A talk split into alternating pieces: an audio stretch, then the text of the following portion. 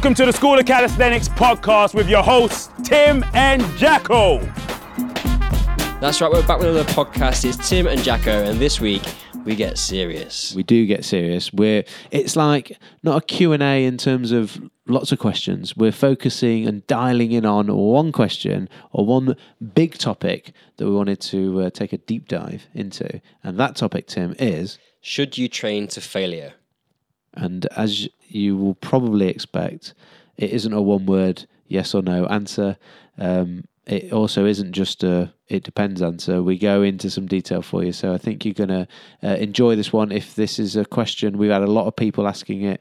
Um, it's something that we talk about quite a lot and something hopefully that you'll find very insightful during the podcast. It's definitely going to recover, recover, require a little Recovery. bit. It's going to, yeah. If you're going to failure, you're going to want to recover. Oh, this intro is going so well. It's all right. Roll with it. It's going to require a little bit of self reflection. Because you're need to sit back and actually look at your own training, think about your own training practices, and to be honest, that is where the real value is in everything that we do of, of recognizing that it is a process. How does this fit for me? What am I doing? What are my preconceptions around training? What are the practices that I've put in place? And how can you improve your training to move forwards um, and train effectively, more intelligently? Not that you don't do that already, but be more intelligent with your training. So sit back, relax, and get ready to become more intelligent with your training.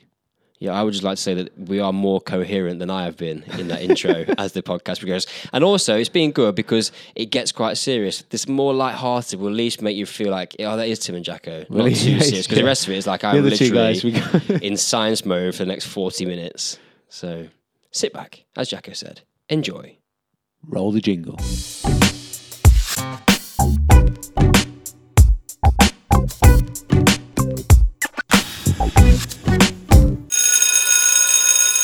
So today it is just me and the, aka Tim and Jacko, and we've had so a question. We're going to open up a reasonably interesting topic of should we train to failure? And uh, it's a question that we talk about ourselves quite a bit, but something that comes in from you, the listeners. And in particular, uh, very specifically, last week we had from Reese Davies, the legend from Down Under in the in Australia, asking this very specific question around should he train or should we train to failure? What are the pros and the cons? And so this wasn't a one word answer, so we thought we'd open it up on the podcast in a slightly new style uh, podcast episode that we're happy uh, looking to run with, where we talk about one topic in a little bit more detail and uh, let Tim sort of open up that bag of worms. bag of worms? Can of worms. I probably have more likely got a bag of worms than a can of worms. Um, it's, it is a really interesting question, and it's one that when Reese asked it, I had to sort of check myself a little bit and go, well, what do I what do I think about that? And, and there's a lot of things that we do as a strength and conditioning coach where you intrinsically sort of program a certain way and and this was a it was a really interesting question that we've gone through and gone well, what does it actually look like when you when you think about train to failure? And I think the first really important part is is to contextualize like define failure. Like what are we talking about when we when we're actually talking about training to failure and that ties into what we need to think about around our percentage repetition max or at the level of intensity. Now, this gets cloudy in calisthenics because we don't always get to kind of very accurately hit sort of like some of these because it's not as simple as going well back squat, how much weight you're going to put on, test your one RM, like and, and work very specifically off a one RM baseline number, and then we're going to go eighty percent of our one RM. That's going to mean we can do eight repetitions or whatever. Calisthenics is a little bit more difficult, but the principles still still apply.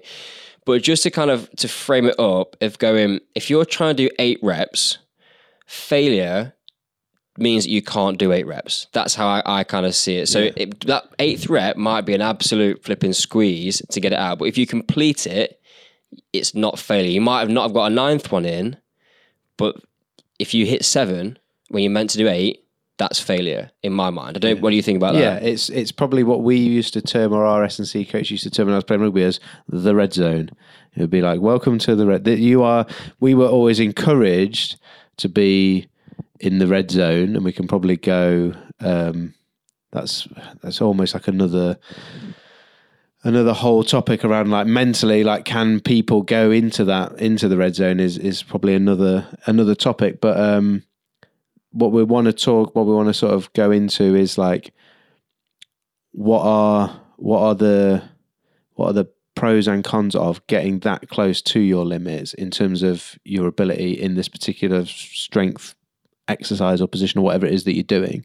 Um, because in calisthenics, there's like so you said, there's quite a few differences because there's there's a little bit of a difference between an isometric hold and repetitions. Um, and I think that one of the first things, uh, just adding into what you were saying about just contextualizing what that is, there's also the first thing that springs to mind for me is that there's there's a big difference between me failing on um, more of a maximal strength exercise like handstand push-ups against the wall, where uh, I might only be able to do five, compared to me failing going to almost like exhaustion on how many like push-ups can I do as a finisher to my session, which is more sort of strength endurance based.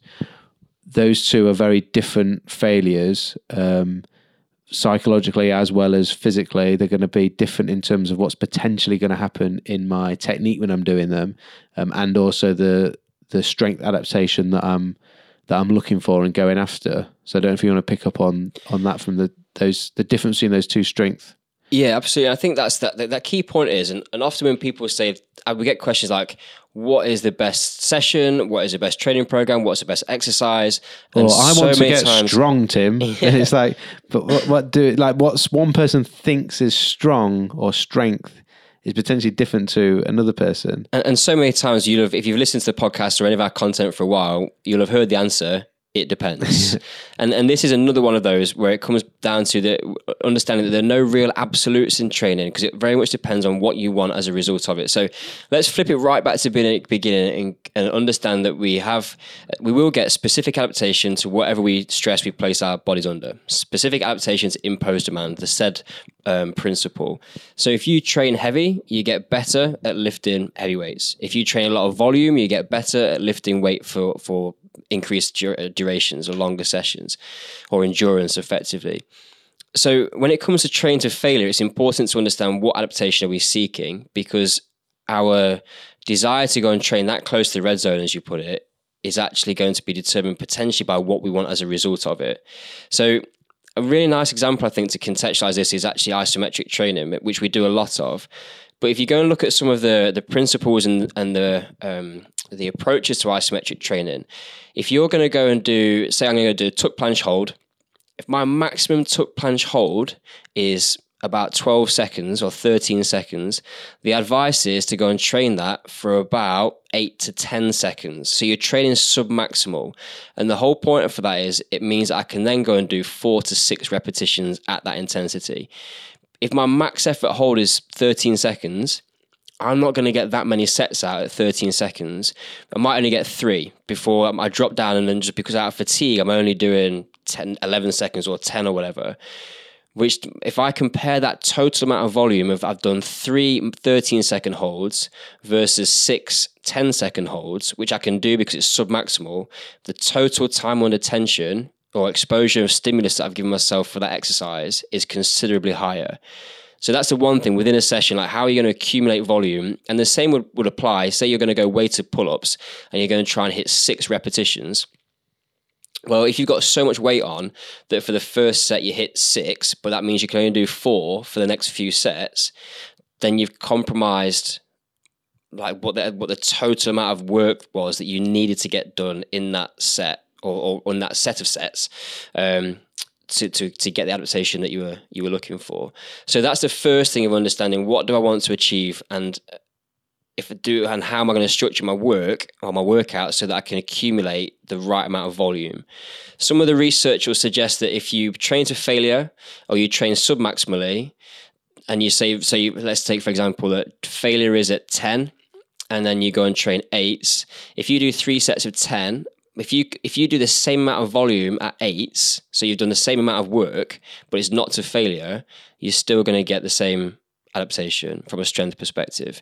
Um, it just it just might means that you've, you've had to do an extra set or whatever to, to, to match those those total amount of work. Yeah, yeah. So you're getting the same number of reps totally done. It's just the intensity is slightly different, and you're just a smidge off failing.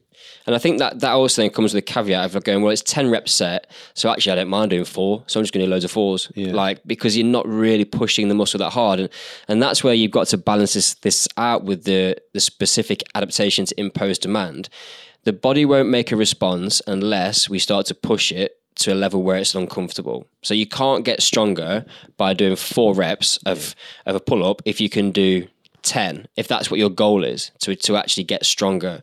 Um, if you're trying to train volume and you do 10 sets of four like in a cluster that might lead you more to more a hypertrophy adaptation. But if your objective is to build pure pulling strength then you, you might not necessarily have the same adaptation. It's, it's going to be more valuable to think that well, i've got to start to train close to that red line. You can't just kind of so you, I guess what I'm trying to say is you're balancing intensity versus volume Yeah. the whole time. And I think it's probably comes down to, or it's just making me think of what I first tried to to mention the the difference between that scale of strength in terms of repetitions of whether it's if it's more as you said like you're trying to get maximally strong for pull-ups is going to be different to sort of your strength endurance and being able to do more reps um, so stay on the pull-up example. Rather than me trying to increase the number the, the amount of weight I could do for additionally to my body weight as a weighted pull up where I'm going to be probably doing reps between one to five reps in terms of staying in my maximum strength ranges compared to me doing maybe volume work and cluster work or something to increase the total number of reps I can do of just my body weight the difference in failing at those two intensities I see as very different.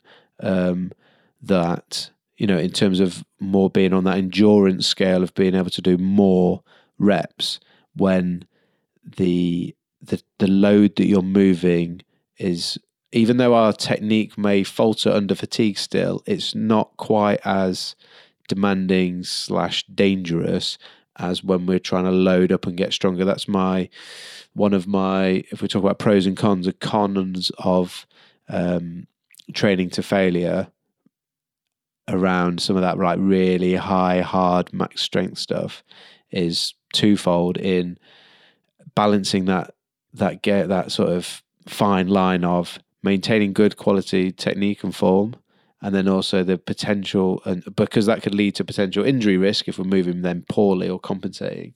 And then how long does it take us to recover from that? So as you were saying from a um, the total volume of work done in one session saying that if you're doing eights you just might have to do another set compared to doing tens that's like what's the impact of not going to failure in set one, set two, and set three? Allows you to do a good good quality work in set four. So on the micro of one session, it's almost think bigger than that as well. What is it like if I absolutely smoke myself on Monday? What does that look like then on Tuesday, Wednesday, Thursday session? And then go bigger than that again. What if I smoke myself in week one? How is that affecting me uh, at the back end of my training block in that month, and then you go from months to years. And you know, you've taught you probably I'll probably let you get do the analogy when you're talking about the analogy of uh, recovering from digging holes. That if I'm, I can be, I can be sort of fatiguing myself, and I've got to create a level of fatigue to create adaptation. But how much I do, what's the impact of that on my next session, my next week, my next month? And that's going to have the biggest impact on us that are non professional sportsmen and women looking to train for moving better, enjoying ourselves, and yes, getting stronger, but in the context of I've got my whole life that I want to live injury pain free and everything, that the amount of work that I can do over a longer period of time is going to help me progress more than trying to just max out in one session is uh, that's my sort of personal view on it at the moment. Yeah, I think the recovery the recovery point is is massive, and that's one of the, probably the biggest significant drivers in, in this conversation. And if you think about bodybuilding, is a good example. International Chest Day Monday. What are you going to do? Bench, flies, cables, rows, pullovers, whatever. And then what else are you going to do? Triceps. So I'm going to smoke them as well. Like so, and they've been working the whole time. Probably guns as well. Yeah, well, probably. But you, you might go and spend. Some people will go and train like chest and triceps, for example, or back and biceps for an hour or an hour and a half. Like, and then they won't do it until next International Chest Day on Monday. So they're giving that seven days rest. Some of the the research around developing muscle mass now is sort of suggesting actually we want to be given these regular doses throughout the week. So rather than, than creating a, a, protein synthesis uh, response from a Monday chest session and then waiting till Monday next week until we do it again, or maybe on Friday, can we create smaller doses of stimulation, which means that actually we're going to come do a total body session on a Monday and on a Wednesday and on a Friday, and the intensity that you can put together in those sessions is actually really good. So you, you're nudging that that protein synthesis, and I think they sort of suggest that you're going to get a protein synthesis response for maybe 40 hours or something like afterwards. They suggest from a nutrition perspective that you should elevate protein intake 48 hours after a workout to continue to provide the the substrates. But um, I'm, uh, I'm, I'm smiling because I'm imagining if you're a dude listening to this now or a dudette and you really love International Chest Day on a Monday, it, t- what Tim isn't saying is do International Chest Day on Wednesday and Friday and Monday as well. That's I was well, just thinking. Oh, so what you're saying is I should just do bench more often. have you seen the training program that I first used when I was in Australia? Because that was pretty much what it was. I definitely didn't do. I did. I did International Abs Day every day. Yeah, I'd never did International Chest Day, and therefore oh, you missed out. It was I a good time. Bullied for having a small chest. So uh, th- th- we're sort of throwing a lot in the mix, and what I really want to do from this conversation is kind of like like filter it down so that you've actually got some some good takeaways. So we're, we're talking about with the recovery aspect of how hard you train. If you're going to go and smash it to failure, then that's going to come at a bigger cost. You're going to have to spend more time recovering it might it doesn't mean you can't come and train in that position again you're just not going to get the same level of intensity out and what what Jacko referenced before was around every time you go in the gym you imagine you're at your baseline and you're going to do some work, and that's going to mean you're going to dig a hole. You need to allow that hole to fill back in to get back to your standard baseline, and, preferably a super compensation, which is better than you were before because the body said, right. I like equilibrium. You've stressed me. I don't like being stressed. So what I'm going to do is get a little bit stronger. So next time you do that to me, you, I'm not going to be uncomfortable. It's going to be well within my capabilities.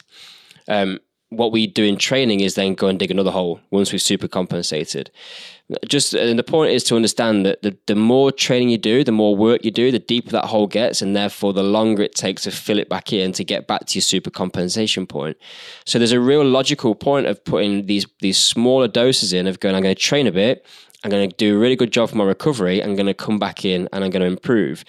That might mean that we then can get these over a period of time again as jacko said that over weeks months and then like potentially years we're just continuing that upward trend as opposed to digging a massive hole, which a lot of people do, don't feel like they're getting any better. They get worn down. They get some of these symptoms of sort of overreaching, um, which is the phase before overtraining. We just need that, like, it's not overreaching is not dangerous in that sense. Overtraining is, is, is, is a, a, significant issue, um, which we won't go into today, but overreaching is good. We want to stress, the system, but we also we have to allow it time to regenerate and recover. Otherwise, we never get the performance adaptations that we actually need, and, and we see that all the time with people just addicted to training. Yeah, well, we've been there ourselves as well. I've been there where you um, you might say as you say like addicted to training or you just you you're not you're training really if you're training really hard and you're working really hard and you're going in the red zone and you don't feel like you're getting any better and any strength gains it it, it, it can't be anything other than the fact that you're not recovering. Or you're the, breaking down. I see that all the time. Yeah, people the, that maintain a really high level but they just smash elbows knees yeah. like just in bits. And you might the reason you might there could be a whole host of like health and wellness reasons as to why you're not recovering better. I'm not suggesting that it's what it is, but the fact that you aren't, and then it makes me think around um, the word respect. Like as you're as you're explaining that there, going, well, we need to respect the session I've just done. If I've done an awesome session and I've and I've absolutely smashed it, and I feel good afterwards in terms of, but I know that I've like been in the red zone. I need to respect that and give it to do something about my to try and aid my recovery if I want to train again relatively quickly. Um, and then also it brings into the all those other external factors that are going on in your life as well. Right, respect those as well. They're all stresses, work, life, family, whatever it is. They're all stresses as well as your training being a stress. And we need to accept and respect where we're at because they're all going to have an effect on our recovery. Which then goes twofold. That when you do, um, I did a session on um, Sunday, wasn't feeling great, so I took it a bit easy and actually had done a really good session upper body wise uh, at the end of last week, and I gave my upper body rest and just played around with some lower body stuff and just respected where I was at and wasn't doing and didn't do stress the system too much, which then I'm hoping then this week is going to allow me to then get back in again and do something good. Yeah, I went through a block before and I'll go back to doing the same thing where I'm doing 30 minute sessions, but every day. But and that, and that's I'm giving these nudges and I'm doing different movements, different patterns. Um, but in 30 minutes, I can't absolutely whack something unless I go. All I'm going to do is just dips for 30 minutes, and even then, like depending what the intensity is, and I'm going to pull this back so that we've got these takeaways in a minute. But I'm just giving myself these micro doses. And what was happening was I was getting stronger and I was feeling good about like what I look like. And some of that is a psychological thing of like actually just feeling like I'm training a lot, which I like. Um, so you, you, you don't don't I guess the, the, the point is don't feel like you've got to go in the gym and absolutely come out buried um, to make improvements because as Jacko says respect everything else that's going on. And I think the other thing about people if you're finding if you're somebody who if, if training is making you worse and, and and by that I mean not necessarily performance decrease but if training is causing you to be in pain you've got knee problems elbow problems then you're doing something wrong. And and I, and I don't care what anybody says like oh no that's how you, you train hard it's just part of training hard. No no. Your system isn't able to handle what you're inflicting upon it.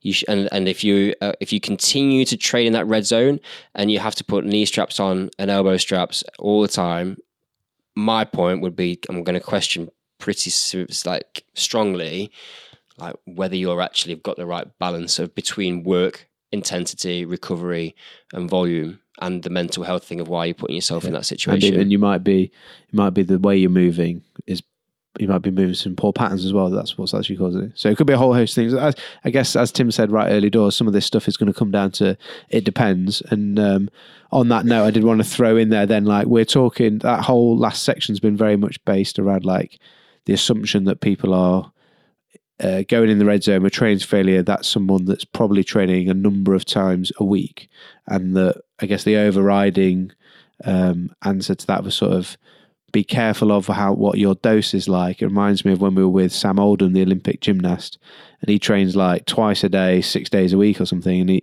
he said like, well, I can't come in and smash myself on Monday morning, so I've got to come back in Monday night and Tuesday morning. Um, and so that that that just sort of rings home, and that's with a, you know that's a, a professional gymnast. Um, talking about not going into into the red zone, but then if you've got somebody else, say that is um, can only train once or, or twice a week. We had someone come to the retreat, John, who, um, because of his work and his his own personal uh, circumstances, he trained like Monday and Tuesdays. That was all he could do, and he did push on a Monday and pull on a Tuesday. Now, if he just went in Monday, Tuesday, and just tickled himself on push and tickled himself on pull, and didn't actually have that intensity that actually the question around trains and failures got, is is is he going to make the the same progress as actually if he's only going a bit like your international chest day example of going well you got seven days to recover then actually yeah you can probably go go a bit closer to that red zone and push it. Just make sure we're not pushing it to the point where we I think my biggest thing about training failure is not pushing it to the point where you literally fail and like your shoulder shuts down on you and you flipping blow it up like that's that's the that's always my worry with people I think it's getting to that that point of balance where when is it appropriate, when is it not? So if you're going to come into a gym, so let, I say let's try and get these into some takeaways for you. So if you're going to come in and go, my set on the program today, you're in the virtual classroom, and, and we've got an. Um, of course, you're in the. Virtual. Why wouldn't you be in the virtual you've classroom? Got, you've got eight reps and four sets, which is a common protocol that we use as part of a strength endurance superset potential, maybe a hypertrophy. Yeah, and you're following of one of the weekly programs that tells you exactly yeah, what exactly you need to do every week. Yeah. So what, what what we're interested in you being able to do in that example is be able to do eight repetitions four times off a sixty to ninety second rest period. If you can't because you start off too heavy and your last set is like a three, then we might question whether actually you've gone too hard to start off with. It could be an endurance issue, but either way, what we're trying to get you to do is accumulate that total amount of work of eight reps and four sets. Sometimes we'll sort of suggest that you might, okay, if, you, if, you, if your technique starts to break down, cluster it. So your last set could be eight repetitions, but you do a five, a two, and a one uh, with a 10 second break in between. You're still accumulating that volume. You're just tweaking the rest period a little bit just to give yourself these intra set rests, which allow you to complete the total amount of work, which goes back to the point before of actually not going, oh, my last set was a three. I meant to do eight, but I failed. So I didn't complete the volume. We're suggesting that the intensity might need to tweak a little bit. And the same would apply as if you're in a, in a, um, a weight training environment where you go, it's bench press today. You might put more weight on if you feel you can. You might take some off. There's those adjustments to do. That's where the the the, the nod goes back to having an understanding of your percentage repetition max and the intensity.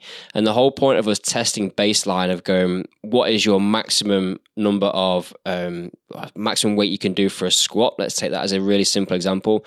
Let's, for argument's sake, it's 100 kilos if we're going to know that to get eight repetitions out, that's roughly going to be an 80% RM, we were going to put 80 kilos on the bar, which means that we can then do four uh, four sets of eight at that intensity. And and if it's a good if it's a good one or three repetition max test, those numbers are pretty reliable if you're working with with people.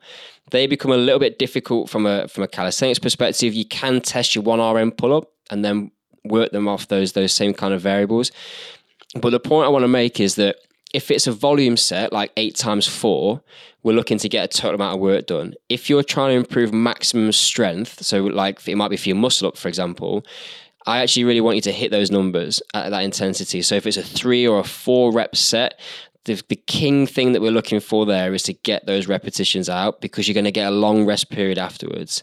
So those are the points where actually where if it says four reps on the program, that fourth rep needs to be the last one but if you can't do four and it's only three, so therefore you've failed by our, our, definition we said at the start, you've got too much weight on. So you've got to drop it down. So you're playing in this kind of variables of going, I need to hit that sweet spot to get the intensity right, the technique right, and to get the um, and to complete the amount of work. That's going to give me the adaptation that I want for maximal strength development. If it's about volume or, or, or developing muscle mass, volume is the driver. So can I push into the red zone there? You probably don't need to just as much. You just got to achieve a certain amount of work. Um, and then again, throwing into under, underlying all of that is how you then are going to recover. We wouldn't do max strength lower body with an athlete three times a week.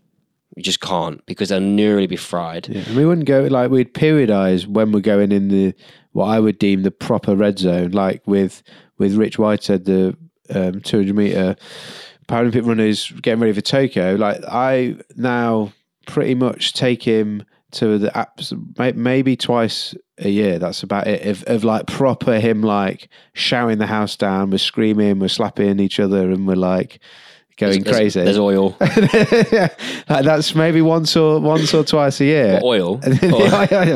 that's daily. and uh, and and then and then you see the effect of that in terms of like what the recovery is like, and we respect that, and then we see what um, the the effect is like then on in terms of performance. It's often like a two, three, or four week delay of then actually running like a blisteringly hot, like fast, sorry, um, 200 meter time or times in training um, because that recovery has happened. And I think that I guess one uh, overarching thing for me, uh, advice for people that's not even advice. I'm just with you in it that. Um, when you're training yourself and you are your own coach effectively, whether you're following in the virtual classroom or not, you get to decide when you train or not. Whereas when you've got a coach, like I used to get told, no, Jacko, you're not training today because we had some markers that would say you're too fatigued. And I'd be gutted and I'd like try and convince the trainer that I was all right because I didn't want to go out and wanted to train. Whereas, uh, so having someone else dictating your rest for you actually works really well. When you, it's your own and you've got to take that discipline yourself and you can decide to train potentially when you shouldn't, that that's, that's where you just need to, I say, listen to your body is one, and then what went said before, like respect the work that you've done. Um, keep a log of what you're doing so you know, and like give it, give give us like RPE is something we're not talking about. Give yourself a um, a scale of like you know ten being like I absolutely goose myself, and have a little bit of a keep a bit of a diary and record of like um, how hard or how close to failure say you're going so that you can you can try and look after yourself and map that out for you a little bit. We need to um, if you you know I'm sure 99% of us are not being coached by someone else, and therefore we need to take that role a little bit um, ourselves and ask yourself the question like, you'll know, you'll know now and ask this like, are you training too hard or are you not training hard enough? Or you might be right in the middle in the sweet spot. And if you're in the sweet spot, great. You're probably a virtual classroom. But you'll know that you deep down, you'll know the answer to that. I know when I'm training too hard and I just need to listen to myself. There's a philosophy around that that we've I've, I've always stuck to with the athletes and I talk about it with them a lot of saying you need to do the least amount of work to get the most amount of change because any more work that you're doing which is not adding significant value from an adaptation perspective is just increasing the amount of time we've got to recover. I think psychologically, people just find it hard to train smart. Like we know we should train smart. Even Charles Poliquin, I think said, I think I'm going to quote him right. Says if you're in the gym for more than an hour, you're making friends. Like, and it, I got loads of to the gym. but th- there is that point of just understanding the art of, of all of this and how it fits together. Um, so I think it's the, the point is to take away is then understand what it is that you're trying to achieve. Yeah. Understand if what exercises you're going to select within that program. So you might go heavy pull-ups. Is it then sensible to do like really hard something else in a vertical pulling pattern? If you've absolutely red zoned it, and think about the total amount of work that you're trying to achieve, even in that maximal strength where we want to go hard there's still four, five, six sets. Volume is still an important component. It just happens to be at higher intensity. If you're doing three sets of 10, do the, pick a progression or a position where you can train those 10 repetitions. And I've said this over the years like, if you can do 12, the weight's too light for the adaptation that we're looking for. If you can do eight, it's too heavy. So, like, if we're aiming for 10, pick a position which you can do 10 and that you can do three times, and you should be pretty much finished by the end of that set. You might have got capacity for another exercise, It's probably but it's just mapping out. It's, it's, it's playing averages as opposed to kind of throwing everything on the table in one set and thinking, "Well, that was a great set, but I've, mm, I've got four more to do that I can't actually finish." Yeah, and it's probably a different. It's probably a little bit of like what someone, what failure looks like and means like in someone's head compared to actually what you mean from a strategic strength training point of view around what that failure should look like. Um, and and I guess the, the my final point is take home point is then taking that as that sort of micro process that Tim said around how much are you going to do in that one session because of the effect on doing loads of hard stuff going to failure on lots of things how's that going to affect the rest of the session? Just build that out again and go like okay I, I did a really good session on Monday. It was 10 out of 10 on my, on my RPE like in terms of um, uh, uh, of effort that I've put in and I've gone I've gone to failure. What's that how are you then structuring the rest of your week because of that? What are you doing about your recovery because of that? And then after you've done weeks what does your month look like? And just making sure that it fits into a bigger picture. It's not just you know if you if you if you get in your car and you put the you put your foot to the floor at some point you run out of petrol. Yeah. you got to you got to ease off at times you got to stop at times you got to fill it back up I think as well, it's never a perfect process. So I, I would, for example, for my own training, if I go in the gym and I'm going to go handstand push-ups, for example, and I'm targeting six repetitions or eight on a deficit, if I can't hit that first set, like I, I then have a decision to make, and it's not like I've just oh crikey, I've just ruined it. Like if I was aiming for eight, but I can do six on any given day because of all the stuff that I've got going on, I'm probably just going to do sixes because I know if I try and do eights, I've got to then um, increase that uh, the, the the risk of my technique breaking down is higher. So I might just go sixes, but rather than four sets, I might do five. Like my total volume is going to be higher, like significantly by by a few reps. You're very good at that of like coming in, depending on how something is going once you've warmed up, you'll make an assessment and go, okay, well, I said I was going to do this, but actually today it's going to look like this. And that could be the other way around. Like, actually, feels amazing. So actually, I thought I was going to do this thing, but actually, Yeah. I'm going to ramp it up and play around with this other things. Feel great today. Um, but equally, being able to shift it because I've been in the gym with you before, and you were like, you're wanting to do like you know, work on your like freestanding handstand push-ups, which takes a lot like cognitively and skill based as well as the strength thing. And just like after warm up a couple of goes of it and just weren't feeling it and went, "Man, I'm not doing that. I'm gonna go like deficit pike push-ups because I can know I can smash them out and um it's just it's just a different um, level of intensity for me. and I think that's something that people can learn so much from. because failure at that point is not being able to do a handstand push-up, which I know I've got in the in the locker. But that for that day, from a cognitive perspective, a skill perspective, I can't do it. So the the continually trying to do it and failing is still training to failure. But what I know I can do is something of an easier progression, and it's gonna. I think that's just the maturity of going. Oh, I know I can still do it. Yeah. I don't need to. Uh, there's so many people get stuck in that skill process of going. I've got to convince. I've got. to show Surely, I've Yeah. got to tell myself I can do it. Someone did a ring muscle up the other day, and he, he sent a message. He was like, "I tried, went back in the gym and tried to do it, and I can't do it anymore. Have I lost it?" I was like, "No, you just don't. You just like fatigue. You've just redefined. You've just Yeah. redefined your impossible. Yeah, you went. You you were right in the red zone. Like, But where that's then the psych, the psychological game comes into it, and actually, I think that's one of the things I love about calisthenics is that, like, yes, it challenges us psychologically, but that actually then helps us with the right support around you, um, develop psychologically as well and be stronger mentally. Whilst we know you are probably really enjoying the podcast, there's something else that we think you will also really enjoy. Is the virtual classroom. If you're a beginner, we have got an eight week free beginners program designed to help you start your calisthenics journey where you're going to learn how to move better, get superhuman strong, and have a lot of fun along the way. If you're ready to take your training to the next level and learn some of the iconic calisthenics movements like a frog to handstand or a muscle up, then inside the virtual classroom you are going to find all the training programs and educational information that you need. But rather than keeping you from the podcast for any longer than necessary, head over to schoolofcalisthenics.com where you're going to find a bodyweight training resource which is different to anything else available anywhere. Tim, I think they're ready to get back to the podcast. So my, my big takeaway to sort of wrap this one up is just to start off with, we talked about a lot, and you could be sat there going, "Oh, crikey, boys, that's like sounds like there's a lot going on," and and there, is a, a number of different variables around this. But as Jacko made a really good point there about individualization is really important. But start with, and if you do nothing else, just clarify what are you trying to achieve. Understand what you're working towards, and when you sit down, if your list looks like flag, muscle up, handstand push up, um, front lever, planche. Yeah, all I want all those now. Like you need to go back and just revise that list of going. You can't, you- cannot do all those things at the same time. So typically, I've got one really hard thing that I'm working on, or at the moment, I'm not working on anything hard. But I'm pushing some more like volume stuff. But if you're looking to try and progress your calisthenics in specific movements, have a hard thing and have something which is just going to tick over. And that's why we often, when people come to a workshop, we'll say, if you don't want to do flag and handstand, or just start your handstand training because it's going to take you a long time anyway. And it's very skill based. So you can do a skill, high skill movement alongside a high strength movement, but don't try and put too many high strength movements in when you've also got to teach yourself a new movement pattern.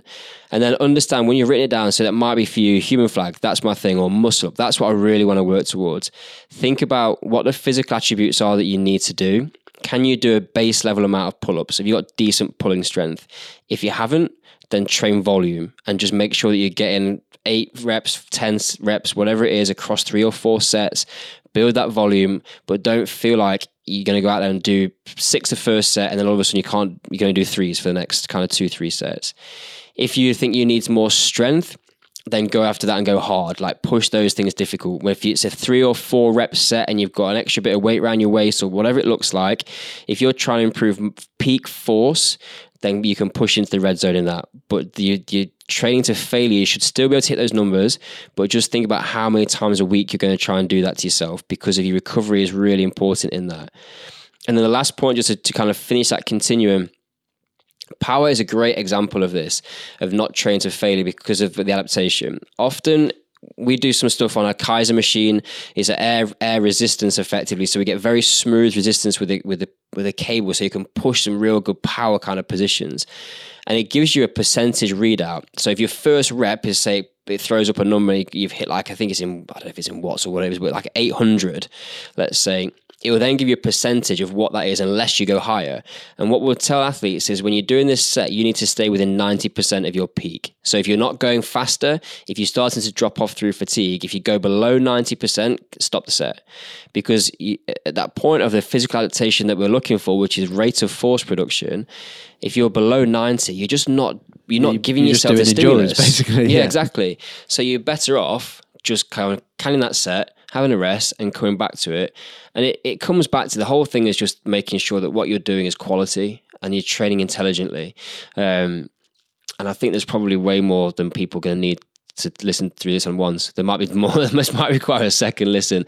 And I, I always really wish that we could just go. This is what you do. You should. Should I train to failure? No. but it's not that simple. Sometimes, yes. Yeah. But try and understand in your situation what that looks like. And ultimately, I've always used my training and myself as an experiment. And that's probably where, as Jacko says before, I've got to a point where I know what works for me because I've been at the ends of these of the spectrum and I, and I kind of know what it what it looks like. Um, Yeah. And that gives you context for your own training. I think if if someone if if someone's listening to the, the listeners of the podcast will not be surprised. Sorry, I've got a bit of sniffles. Not be surprised that it wasn't a one word answer. And I think that if if we if this was a five second podcast and you just answered just went no, My answer would be, it depends. Thank Yeah. you very much. Tune in again next week. I don't think people would uh, appreciate that. So hopefully you've um, found it insightful and you're encouraged to go away and sort of explore it for yourself and uh, try to understand. You know, we're, we're basically encouraging you to understand your own training, your own bodies, and your own. Um, programs that you're working through a little bit a little bit better. And if you had questions about training to failure you have some sort of uh, clarity to, to go on with that. Um, so we uh, massive thank you for listening as ever. We would love it if you would give us a review on itunes or wherever you listen to watch wherever you listen to the podcast. Um, and we really appreciate uh, your support and listening. If you enjoyed the sort of uh, one topic expanded um, podcast version, do let us know. Um, sort of send us a message on Instagram is a good place to find us if you're not on there yet. Uh, get onto Instagram, School Calisthenics, and you'll find us there. Um, share this with anyone that you think is needs it, whether I- they're overtraining or whether they're One going. thing I really like is when people share a screenshot of them listening to the phone to the podcast on their phone or in the car. yeah, let us know where you're listening, or yeah, yeah, Yeah. let us know where you're listening to it. So if you if, if, if there's something you know that trains for failure too much or that needs this information, screenshot it, send a photo, put it on Instagram, Yeah, share it on stories, tag them in it. Go listen to this, boys, boys and girls. So um, yes, no, thank you, thank you for uh, for that. And then uh, we will be looking at. We've got some amazing new guests coming on very very soon for you as well. We will. We're looking to have some of the the. The previous Q and A style that we've done before, but we're looking at adding these sort of bigger topics in as well. So we would like to hear from you and your feedback if that is something you'd like. And then if you do like that and go, oh, I've got a big topic for you, boom, drop some of those down on us and we will get tucked into them. You can tell it's been a big topic because I feel we've been quite serious today. Yeah, no, there hasn't been much joking, has there? And we both got cold, so we've got a serious tone on as well. Have you got a gag to finish with? uh, no, don't. I wish I had one. Um, I think we should leave it there for today. Until next time. class dismissed. So thank you so much again for listening. We don't take it lightly that you uh, give up probably an hour of your time to listen to these podcasts, so we really do appreciate that. We hope you got a lot of value out of it, guys. And we would, if you did, we would love you to do a couple of things for us. One of them is tell other people and share it if you thought that we were adding some value. And also, if you want to, pop over to iTunes or wherever you're listening to this and give us a five star review. We like five stars. Four stars not as good. Keep it five, Five are the best. Five of your best stars, please. And if you would like to find out more about the School of Calisthenics and see the best of everything that we have got, head over to our virtual classroom. You can access it from the website at schoolofcalisthenics.com. And that is where we have got literally, possibly, the best calisthenics resource available anywhere in the world. Definitely the best one we've done. And on that note, until next week, Class dismissed.